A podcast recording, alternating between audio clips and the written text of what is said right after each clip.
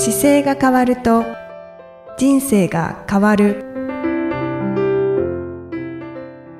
こんにちは。姿勢治療科の中野孝明です。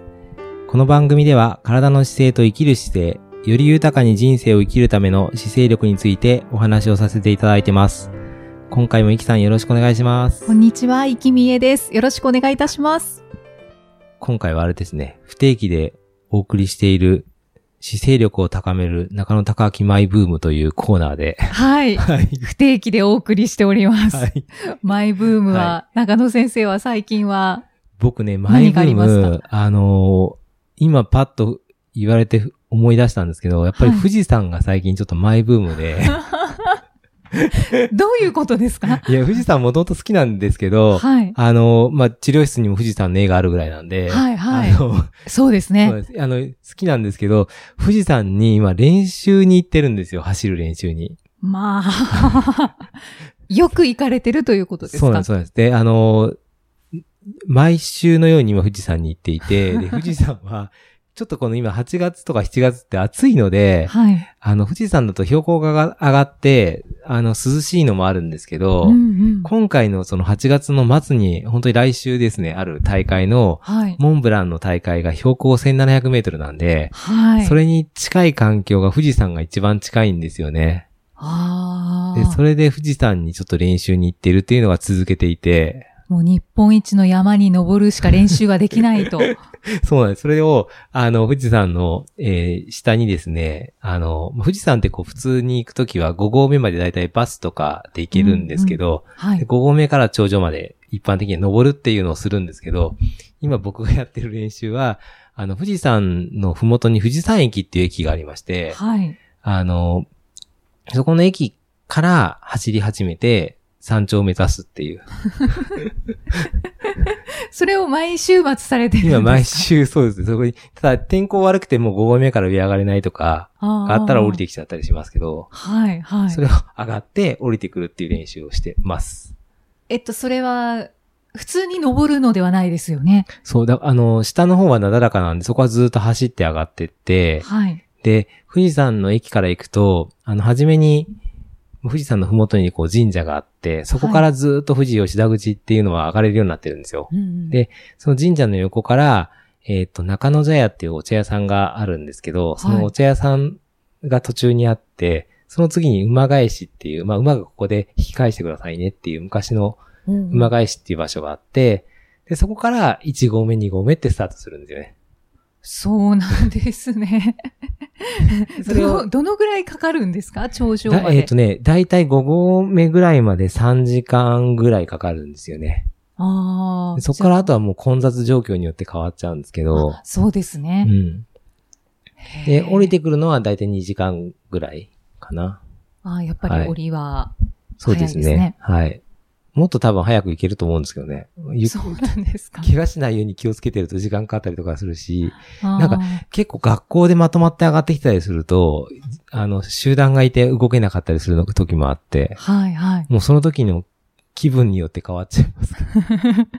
トレランをされているっていうことですよね。はい。で、朝、あの、そこ富士山駅行くのがですね、いろいろ、いろんな方に聞いて教えてもらったら、バスが一番便利で、うん新宿からバスで行くんですよ。そうなんですねバスタっ。ていう、あの、新宿の、あの、南口に駅があって、でそこに朝6時に行くと、6時5分のバスに乗って、はい。7時半ぐらいに富士山駅に着くんですよね。うーん。そうするとそこから準備して、8時にスタートして上がり始めると、だいたい5合目に11時過ぎぐらいにもう着いちゃうので、で そこで上に上がるかどうか考えて、はい。ダメならそこから引き返してくると、2時間ぐらいだから1時ぐらいに終わって、で、富士山駅の下で、はいあの、富士吉田うどんっていう美味しいうどんがあるんですけど、それを食べて、バスに乗って帰るという。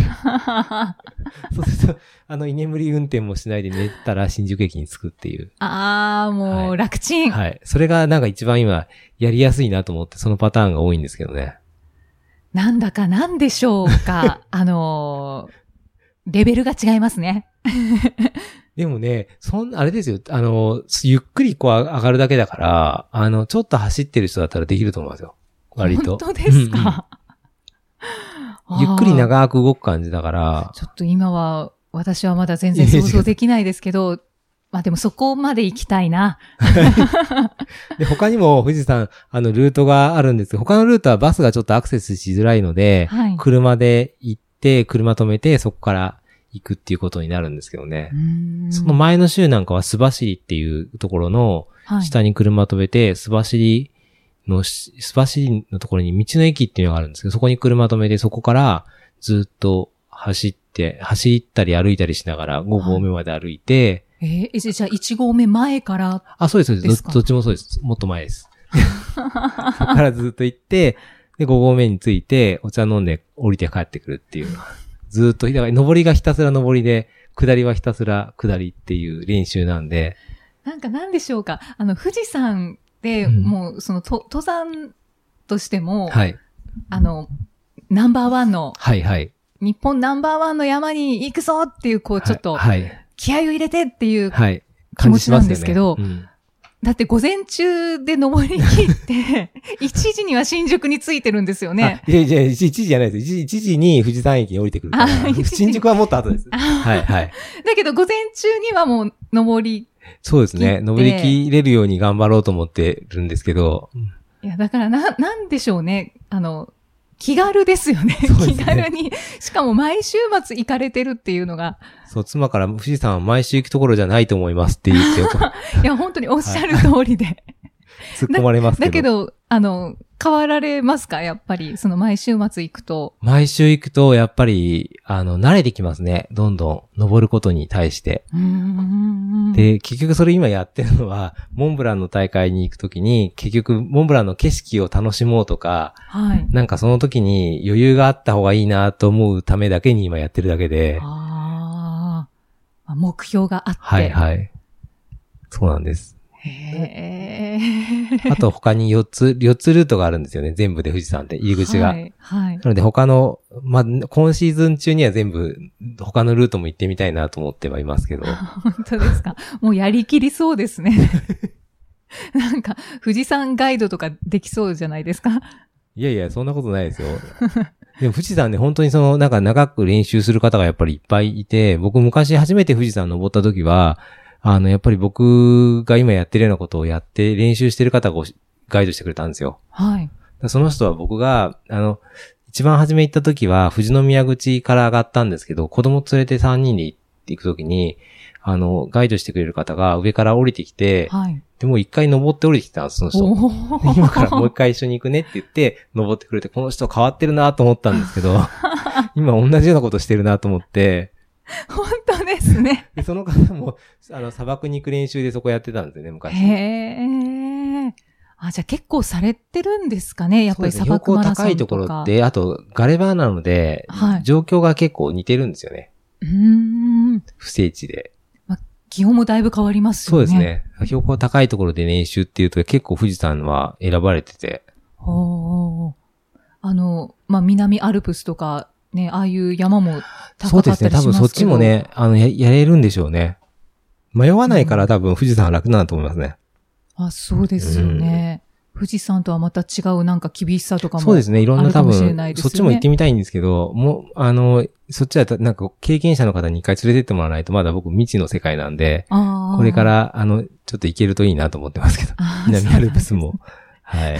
どんどん、どんどんちょっと変態になって きてますかでも僕ね、本当でも、僕のその走ってる方たちの中でも、その、もっとすごい方がやっぱ周りにいっぱいいるいるので、はい。全然この人に追いつかないなっていうぐらい速い人やっぱりいっぱいいるいるので、そうなんですね。僕はあの今心臓のあの南先生に有酸素運動は100このぐらいの心拍数でやることっていうのを今教えてもらって、はい。それをなるべく守るようにしてるんですけど、ああそうするとやっぱりあそんなに苦しくはないんですよ。